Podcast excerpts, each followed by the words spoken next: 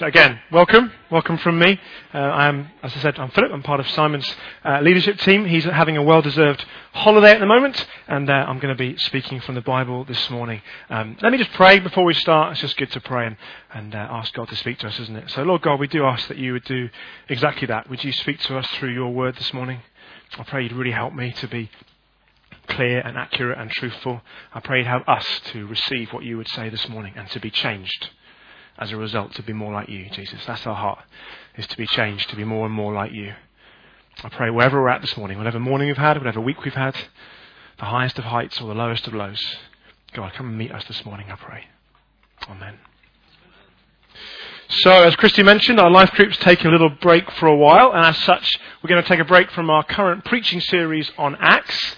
Take a little pause from that for five weeks, and we're going to look at a new book in the Bible called Jonah. So we're going to do a new little mini series on the book of Jonah.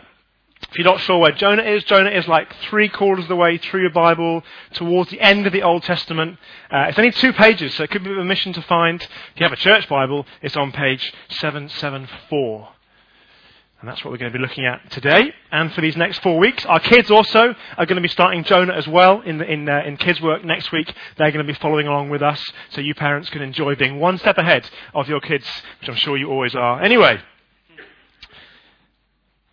when my mum was asked uh, a while ago what she remembered about me as a child, she said the infamous phrase, she said, very sweet and very rebellious was the phrase that she used, which has kind of lived in our family ever since. And I don't know about the sweet bit, but I think there was certainly enough evidence for the rebellious bit.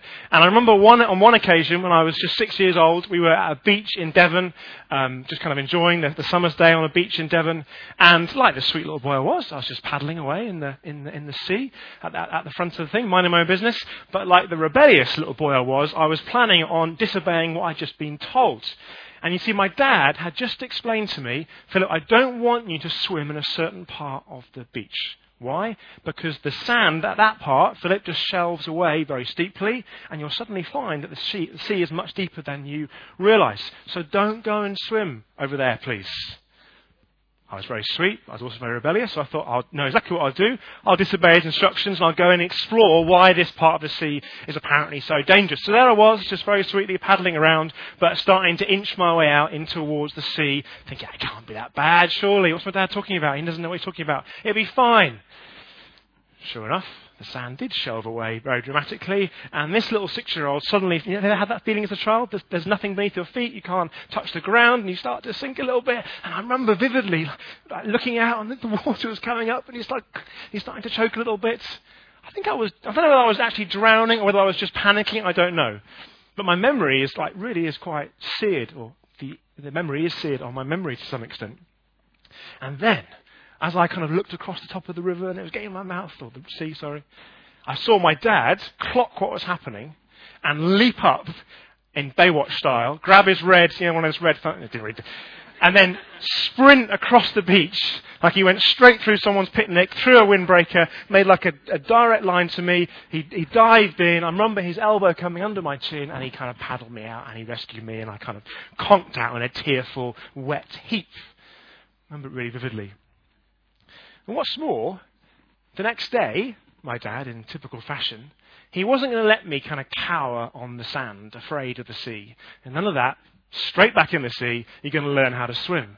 And he taught me much more how to swim. I remember, the next day, straight back in, we're not going to let this beat you. You're going to have a much more of a hope and a future for swimming.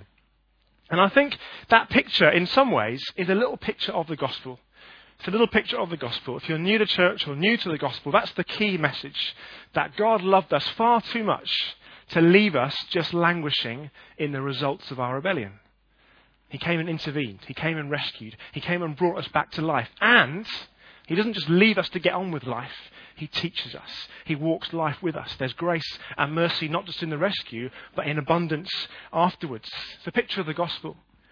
And really, the book of Jonah is a very similar picture. It's a very similar picture of the gospel of God pursuing and rescuing a rebel. And so we've called this series Hope for Rebels. We've called this series Hope for Rebels. And I'm going to read chapter 1 to you this morning, and we'll unpack the specifics of how God gives hope to rebels. So, chapter 1.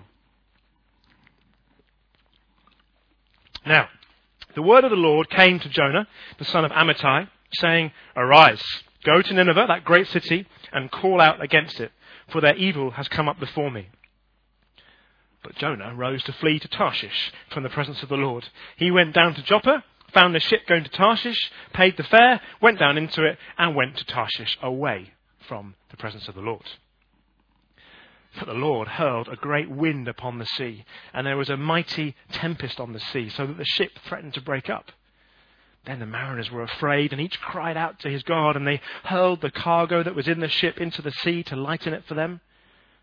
But Jonah had gone down into the inner part of the sleep, inner part of the ship, and lain down and was fast asleep. So the captain came and said to him, What do you mean, you sleeper? Arise, call out to your God. Perhaps the God will give a thought to us that we may not perish. And they said to one another, Come, let us cast lots, that we may know on whose account this evil has come upon us. So they cast lots, and the lot fell on Jonah. Then they said to him, Tell us on whose account this evil has come upon us. What is your occupation, and where do you come from? What is your country, and of what people are you? And he said to them, I am a Hebrew, and I fear the Lord, the God of heaven, who made the sea and the dry land. Then the men were exceedingly afraid and said to him, What is this that you have done? For the men knew that he was fleeing from the presence of the Lord, because he told them. Then they said to him, What shall we do to you that the sea may quieten down for us? For the sea grew more and more tempestuous. He said to them, Pick me up and hurl me into the sea. Then the sea will quiet down for you, for I know it is because of me that this great tempest has come upon you. Nevertheless, the men rowed hard to get back to dry land, but they could not, for the sea grew more and more tempestuous against them. Therefore, they called out to the Lord, O Lord, let us not perish for this man's life, and lay not on us innocent blood, for you, O Lord, have done as it pleased you. So they picked up Jonah, and they hurled him into the sea, and the sea ceased from its raging. Then the men feared the Lord exceedingly, and they offered a sacrifice to the Lord and made vows. And the Lord appointed a great fish to swallow up Jonah. And Jonah was in the belly of the fish three days and three nights. So the series is called Hope for Rebels, and this morning I've entitled it God Pursues and Rescues Rebels. God Pursues and Rescues Rebels. Now, before we launch into this precise story itself, the actual chapter, and you start thinking about large fish and we just need to understand where we are. I think we need to understand where we are in history. So we need a very short little history lesson. Otherwise, we just kind of jump into the middle of history and we don't really know where we are. So here we go. I'm sure you all know that throughout history there have been superpowers, haven't there? Superpowers have come and gone, dominating different parts of the, of the globe, different parts of different continents. And I guess today is no different. Different superpowers are dominating today. And the Israelites had always been surrounded by various superpowers. I guess the Egyptians were the first ones they'd had to battle with. Later on, it was the Babylonians, and then in Jesus' time, it was the Romans. But in this particular moment of history, the Egyptians have actually made way for the Assyrians. So, between 9 and 7th century BC, the Assyrians are the dominant power in the Middle East and in the Mediterranean. And in fact, shortly after Jonah's time, the Assyrians actually enslaved the Israelite nation. And Nineveh is basically the capital city of Assyria. Nineveh's not around today, but we think it was in somewhere like modern day Iran or Iraq. Somewhere in that, uh, on that border, we think Nineveh was. Nineveh was effectively the capital of Assyria. And Nineveh was an enormous city at that time enormous for its time. Population was in the hundreds of thousands rather than the tens of thousands. It had a huge 60 mile wall around the outside of the city. The walls are 50 feet high. They were so thick apparently you could ride three chariots abreast across the top. It was a very, very imposing, impregnable city within the midst of an impregnable, imposing empire. And the people within Nineveh, the Assyrians themselves, were equally imposing. They were not known for being uh, gentle, eh, tolerant, postmodern sort of Kingstonians. These guys are serious warriors. They are fearsome and known for their fearsome oppression and brutality, really. They were renowned, the Assyrians, for their brutality and their oppression. Um, I used to, to be a teacher of history, and I remember looking at this kind of era one time, and one little boy, you know, little boys just love the violence of history. There's something just slightly weird about how much little boys just love the blood and the guts. And one little boy found out about the Assyrian Empire, and he told me, he's only 12, so let's say he might be right. He said the Assyrians invented a form of execution where they would bury you up to your neck in the ground, in the sand in the Middle East, and just wait for you to be frazzled by the Middle Eastern midday sun. He thought it was great. I think we're all equally appalled. My point being, the Assyrians were a fairly brutal people. So that's Nineveh, and that's Assyria. What about Jonah? How does he fit into this place? How does he fit into this place in history?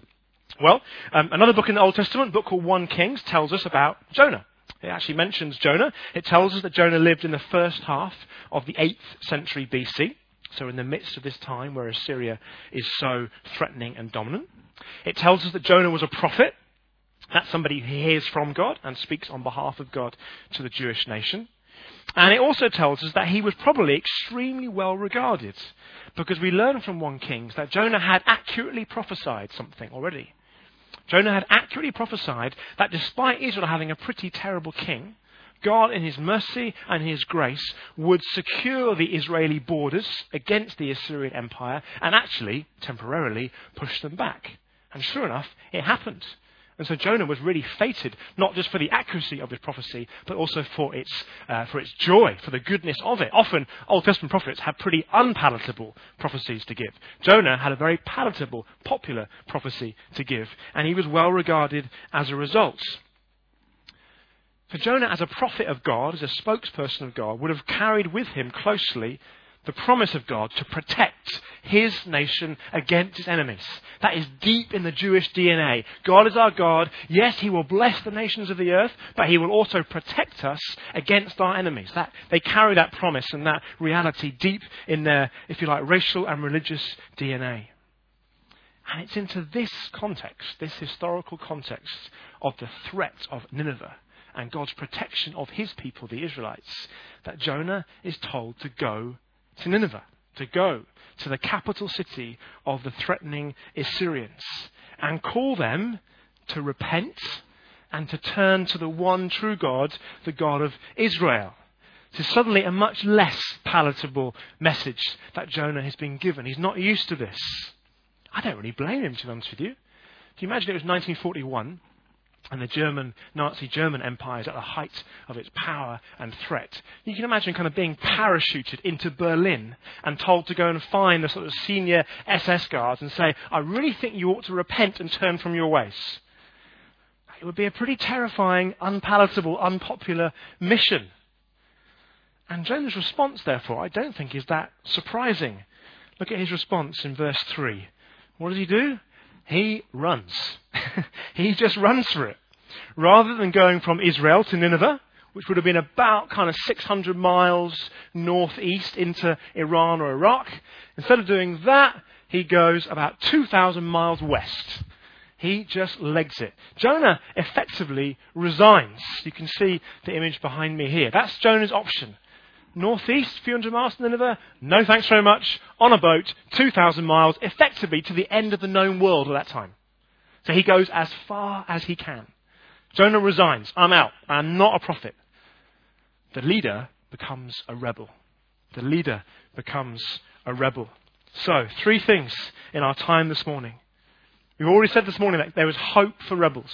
God is a God who gives hope for rebels. How does he do that? How does God bring hope to rebels? First of all, rebels, we need to find out, run. Rebels tend to run. But secondly, rebels sometimes need a storm and thirdly, rebels always need a rescuer.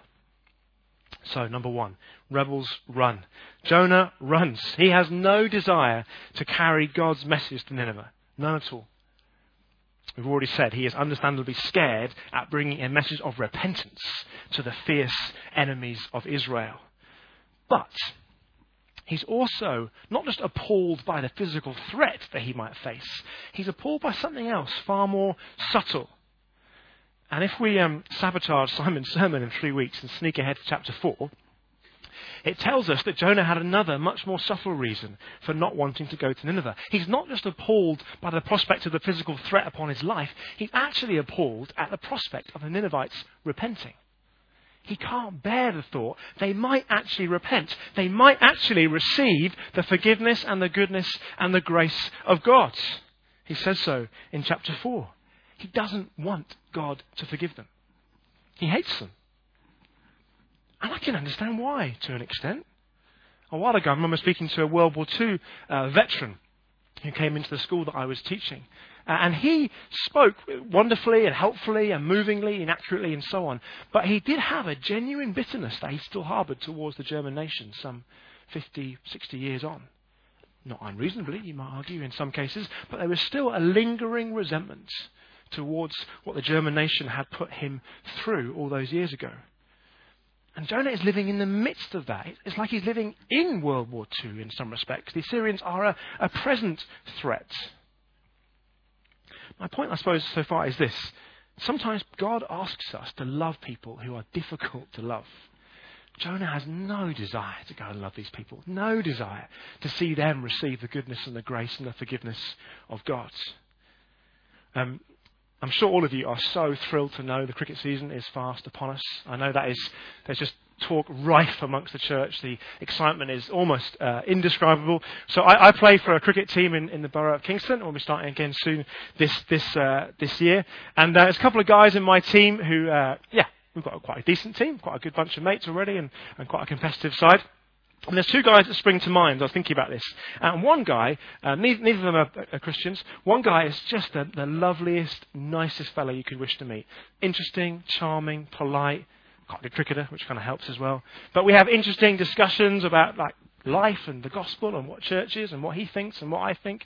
Got a lovely wife, lovely little kids. Delightful guy. Another fella in my team who is none of those things. really hard work.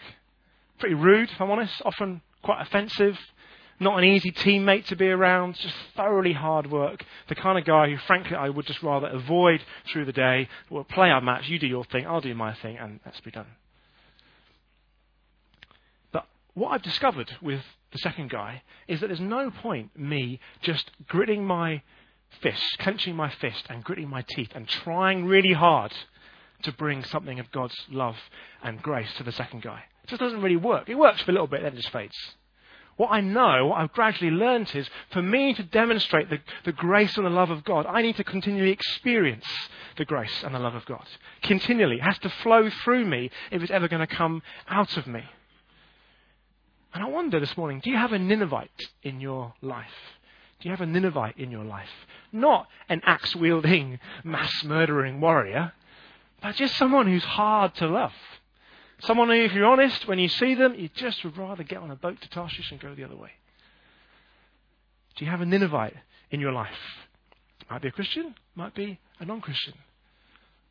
And actually, it's somebody you think, do you know what? I think God might be calling me to do a bit more than just go the other way. But it's hard. It's really hard. There's maybe resentment and frustration and hurt all kind of bubbled up.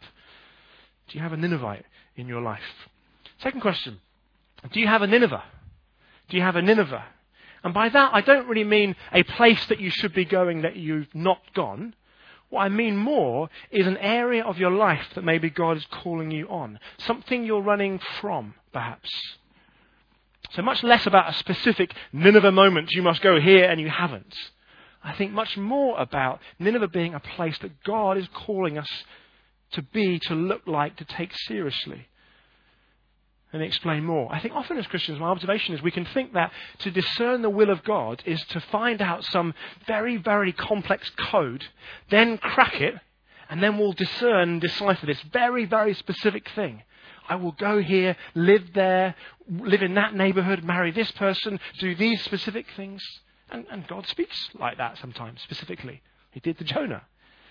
But God also speaks regularly through Scripture all the time about how he wants us to live. His will is often very, very clear in that respect.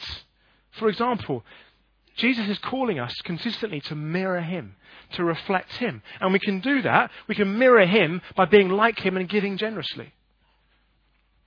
We can mirror him and be like him by committing to his church fully.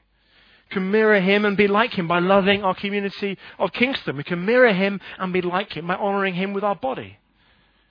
So Nineveh, I think, in this setting, in this sense, is much less about a specific place to go to and more about an area of our life that we just don't really want to let God in on. See, don't miss the fact, King's Church, that Jonah was a believer. And we can be believers just like Jonah, religious leaders, just like Jonah, and run from a Nineveh, an area, a calling, and a way in which God wants us to live. So don't make it too dramatic. It doesn't have to be this enormous thing. It can just be an area of our life where, like Jonah, we're still a believer in God, but we just don't want anything to do with Him on that area. Jonah did not want to get involved in evangelism to difficult people. That might be your Nineveh, or it might be something else as God speaks to you this morning. Maybe you're not a Christian this morning, or you're not sure if you're a Christian this morning. I wonder whether for you the issue is less about Nineveh and more about Tarshish. You see, what Jonah is also doing is basically saying, I'm going to go off and run this bit of my life my way. That's what he's saying, really. As he gets on the boat and goes as far away as he can, he's basically saying, I want to go off and run my life my way. I want to go and forge an identity for myself that is apart from God's. And when we're not a Christian yet, that's kind of what we do, whether it's consciously or subconsciously. We choose to run our life our way and not God's way. So whether you're a Christian rebel, like Jonah, refusing to go to Nineveh, or a non Christian rebel, living your life your way on a ship to Tarshish, hear me, hear me now. What we don't need, what we don't need, surely, is for God to simply let us carry on. I had a, Muslim friend of mine and uh, met another friend of his just this week. And I think Islam is, a, is in common with a number of other religions, as we were talking. When really, as far as I can tell, in other religions, God simply observes us in our plight. He observes us in our plight and maybe recommends some means or some ways by which we might be able to fix ourselves or earn His pleasure. We don't need that. I don't need a God who just watches me, who just gives me tips and advice and waits for me to better myself. Rebels like me need a God that intervenes, need a God that pursues, need a God that goes after us. And second point this morning, what we sometimes need is for God to send a storm. Rebels sometimes need a storm. Verse 4 God sends a great wind and a mighty tempest. Sounds a pretty terrifying storm. The sailors are in total panic. Cargo is being launched over the sides. Prayers are being said to which other God might listen. It sounds absolute chaos. Excuse me.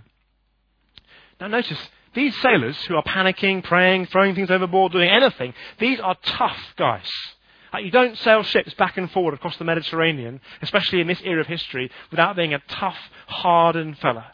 Used to storms, used to sailing these parts of the, of the Mediterranean. These are tough guys. These are not like, none of you saw the news this week, the two guys in Essex who built their own little boat for nine pounds, DIY boat, um, made of, where is it here, made of, made of various like uh, coat hangers and loft insulation and a bit of sealant. Like, they just built their own boat and went sailing off the coast of Essex and guess what, their boat started to sink and they had to get rescued. They weren't even wearing a lifeguard. It was amazing. This is not them. These are seriously tough, experienced, strong sailors and they are panicking. They are terrified. Can you imagine the scene? It must have been terrifying. Like black clouds, horizontal rain, the waves lashing across the side of the boat, the boat getting deeper and deeper into the sea, which is why they're throwing all the cargo overboard. Probably couldn't hear each other hardly because of the sound of the wind and the rain and the waves. Must have been an absolutely terrifying scene. And Jonah's having a kip, we're told. Jonah is asleep how is that possible? How is Jonah sleeping during something like this? I don't really know the practical, literal answer, if you like, but I do know this can happen when we run from God. When we run from God, either totally or partially, we can sometimes become immune to his pursuit of us. Jonah must be in some kind of stupor, I think. Otherwise, how can he ignore the level of this storm? Sometimes we can almost become slightly immune to God's pursuit of us when we're running from Him, even if it's just in one area. It's ironic to me that in verse 6, it's the unbelieving sailor, the non Christian captain, for want of a better phrase. He's the one who has to wake up the believing Jonah. And he kind of mirrors what God had originally said to Jonah in verse 6. The sailor says, What do you mean, you sleeper? Now, I just kind of wonder whether he might have said something else as well at that moment. But the Bible tells us he called him a sleeper. What do you mean, you sleeper? Arise, call out to your God. The storm continues to rage. God uses the sailor's superstition to make it clear that Jonah's rebellion is uh, the cause of the storm. Notice in verse 9 how Jonah acknowledges that his God is the God who made the sea. His God is the one that is behind this. Sometimes I think God sends storms to get our attention. And hear me, that's not an act of cruelty on his behalf, it's an act of mercy. I think it would have been cruelty, would it not, to have let Jonah disappear? Just to let him go to Tarshish. That would have been cruelty from God. God, in His mercy, pursues Jonah with a storm. God, our God is so loving and so merciful that He doesn't ignore us, but He pursues us in order to draw us into His loving embrace and His magnificent purposes. And sometimes, sometimes He does it with a storm. God does great work in storms. Some of you can nod through gritted teeth or a few scars. You can nod that God can do great work in storms, even storms of our own making, like Jonah's. Like, man, I think of some of the storms that I have been in that I have created myself. have effectively been through my own foolishness, my own disobedience, my own rebellion. And every single time, often looking back, I can see, I can detect God doing good things in storms, even the ones that I've caused, let alone the ones that He might have sent. Now, at this point, you might be saying, hang on a minute, Philip. my sto- I'm in a storm, and my storm isn't sent by God. And, and you know what? My storm is not due to me. My, my storm is due to the rebellion, the sinfulness of other men, other women, mankind. That's what's caused my storm. God can still redeem those storms for good. God can still redeem those storms for good. I love the story early in the Bible, back in Genesis, the first book in the Bible. A guy called Joseph, some of you will have heard of. Joseph was a bit of an arrogant toad, but nothing much more than that as a teenager. His brothers hated him, hated him so much that they trafficked him into human slavery. And he ended up in prison. At the end of Joseph's life, Genesis 50, he's speaking to his brothers, and he looks back across his life and all that God has done, and he says to his brothers, You meant evil against me, but God intended it for good. He doesn't excuse the fact that human evil was intentionally done to him, but he's realized that God can redeem even those storms, even the ones that are there as a result of somebody else. Do you see that? So sometimes God just sends storms.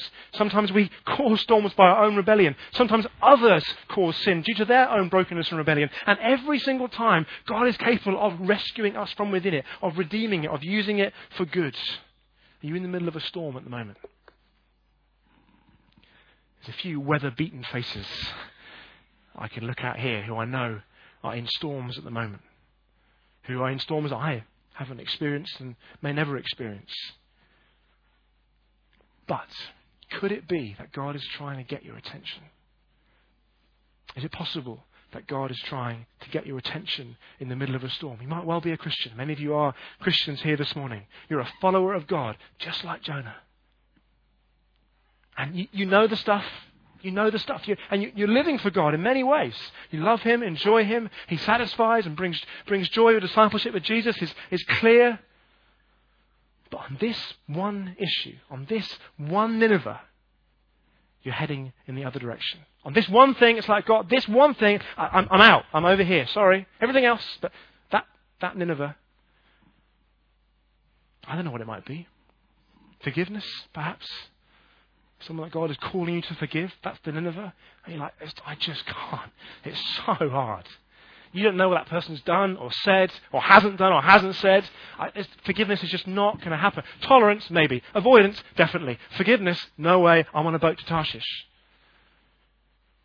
Or, or maybe it's saying sorry. It's, it's, the reverse. Someone God needs you to apologize to. You know, why is such a mixed bag and, and it's so complicated? It can be a Nineveh. That whole classic of money. Man, this is a financially generous church. But money can all be money can be a Nineveh for all of us. We can love God in so many ways, almost every way, except with radical, generous, Christ-like giving. Is that your Nineveh? Maybe it's a relationship, one that needs mending, one that needs investing in, one that needs bringing to an end, perhaps. Is there a Nineveh that you're running from? Maybe you're not a Christian. Now, listen, let me be honest here.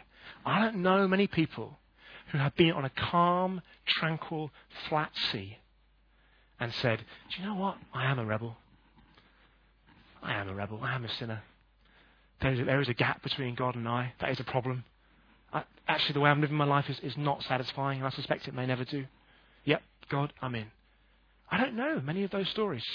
Do you know what? I do know stories of people who've been in the middle of storms and have realized their, rebel, their rebel, their rebelliousness, who've realized the pursuit of God in their life. Can I gently suggest to you, if you're not a Christian and you're in a storm, it could very well be the loving attention and pursuit of the God of the universe. So, how do I respond to the storm? How do I respond to the storm? You might be saying. Look how Jonah responds. Verse 12. Jonah responds, Pick me up and hurl me into the sea. Then the sea will quiet down for you, for I know it is because of me that this great tempest has come upon you. Jonah surrenders. He surrenders. He basically says, I- have disobeyed God. I've caught you guys up in all of this. I'm done. I surrender. Throw me into God's judgment and let's see what happens. Jonah surrenders. And he has no idea of the grace and the mercy that awaits him. He has no idea of the love beneath the waves that he's about to encounter.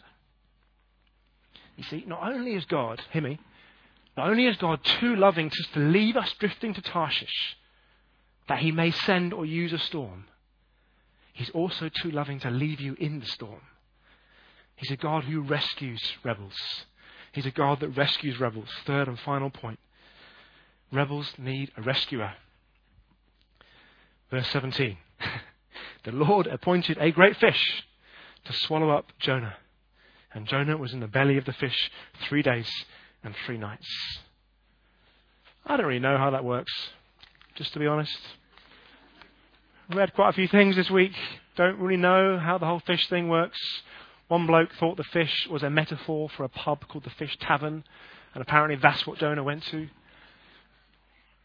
There's all kinds of interesting things you can read about Jonah and the whale. I do know this. Jesus, who rose from death to life, held the Old Testament, every part of it, in very, very high regard. He quoted it consistently, he believed it utterly, and he both quoted and believed this exact passage, this exact event. Both the author of Jonah and Jesus Christ himself believed this whole thing to be a historical event. And when Jesus says something is true, that's good enough for me. The point is, our Creator God does what He's able to do and sends a created, a creature, to rescue Jonah. That's the point, isn't it? There's a rescue of Jonah. The rebel needs a rescuer. Jonah casts himself into the sea, and as he's sinking into oblivion, thinking it's all over, mercy and grace meet him. And the rescue that he needs comes in place. That's what Jonah needed ultimately. You see, he, what he didn't need was to stay in Joppa or Jerusalem in the Middle East and, and, and clench his fists and try really hard to love Ninevites and maybe try really hard to walk towards Nineveh. What he needed, what he wasn't, what he needed wasn't to try and behave better or try harder. What he needed was an encounter with the grace of God. That's what I need if I'm going to love difficult people. Not to try really hard. Of course, there's space for effort and will and discipline, but ultimately, what I need to encounter consistently and daily is the grace of God. I don't think Jonah had encountered the grace of God for a long time. How do we access this? You see, for us, We live in a new covenant, as we were hearing before, a new set of promises that God has made to Christians through Christ that are absolutely impregnable and immovable. So, we unlike Jonah, we don't cast ourselves into God's judgment hoping and wondering, do we? We do that with total security and confidence. How is that possible? It's because there's a second Jonah. There's a true and a better Jonah. There's one who was thrown into the real ocean of God's wrath and nothing caught him. He just sank. There is one who drowned for you. And not because he had to, but because he wanted to. Hebrews 12 tells me this. Jesus Christ, the founder and perfecter of our faith, who for the joy that was set before him endured the cross. Here's the point Jesus drowned for rebels. Jesus drowned for rebels. Jesus was thrown into the ocean of God's wrath and judgment, fierce that it was. And nothing saved him. He sank all the way to the bottom, to death itself. He was entombed for three days. And then, like Jonah, three days later, he left his tomb to award every single thing that he had purchased on the cross. Every victory, every victory over sickness, over death, over sin that was purchased on the cross, he rose from his fish out of his tomb to award you the consequences and the results of that. There's a true, there's a better Jonah. That's why we don't cast ourselves on God this morning with hope, crossing our fingers. Maybe, I wonder, possibly He might rescue me. If you're in the middle of a storm, you cast yourself on God with total confidence. He always brings a rescue. He always redeems storms for good when you cast yourself upon Him. Never ever think you do so crossing your fingers. It may be terrifying. For Jonah, it felt like suicide to throw himself into God. But the rescue came. The rescue came. God doesn't offer rebels a list of to dos, He offers them, He offered me. Magnificent grace and a spectacular rescue. See, whether you're a believer this morning who is ignoring God on something, on one Nineveh, or whether you're not a Christian, you're trying to build your life without God, the reality in some ways is the same. God, in His mercy, will pursue you, sometimes with a storm and always with a rescue. That's the nature of our gospel. Emma and the band, can I ask you to come and join me? I'm just going to enjoy singing a song of response to this Jesus, true and better Jonah. Let me just move into that song response by asking you, if you hadn't had any more, some of these questions again. I want you to consider how you're going to respond. I want you to consider how you're going to respond. What Nineveh are you running from? What Nineveh are you running from? Can I plead with you as a pastor, somebody who loves you? Can I plead with you to throw yourself on God now so you don't need a storm to wake you up like Jonah? What Nineveh are you running from? Secondly, are you in a storm? And if so, is God pursuing you in that storm? And I would plead with you again throw yourself on the grace of God, not in hope, but in total and utter confidence. Shall we stand? We're going to sing that song, You Alone Can Rescue. Fantastic lyrics. The song says, You alone can rescue. You alone can lift us from the grave. You came down to find us, led us out of death. To you belongs the highest praise. Lord Jesus, I'm so grateful that you drowned for me. God, I'm so grateful that you didn't just observe me in my rebellion. You intervened. You pursued me and you rescued me. What a gospel we have. Not an indifferent God, but a God who is so passionate and so loving that he'll do anything to draw us back to Himself. Father, I pray, would you draw men and women back to you this morning? I pray for any who do know you, love you, and believe in you, but are finding it so difficult to give that one Nineveh to you. Holy Spirit, I pray, would you give courage and confidence to throw themselves into your arms, knowing that a loving embrace welcomes them. I pray for any who, who don't love you and not following you. I pray you do a work in hearts that would cause a surrender like Jonah. and for the first time ever to throw themselves into the arms of God, knowing judgment is dealt with and grace and mercy awaits. We love you, Jesus. We worship you. Amen.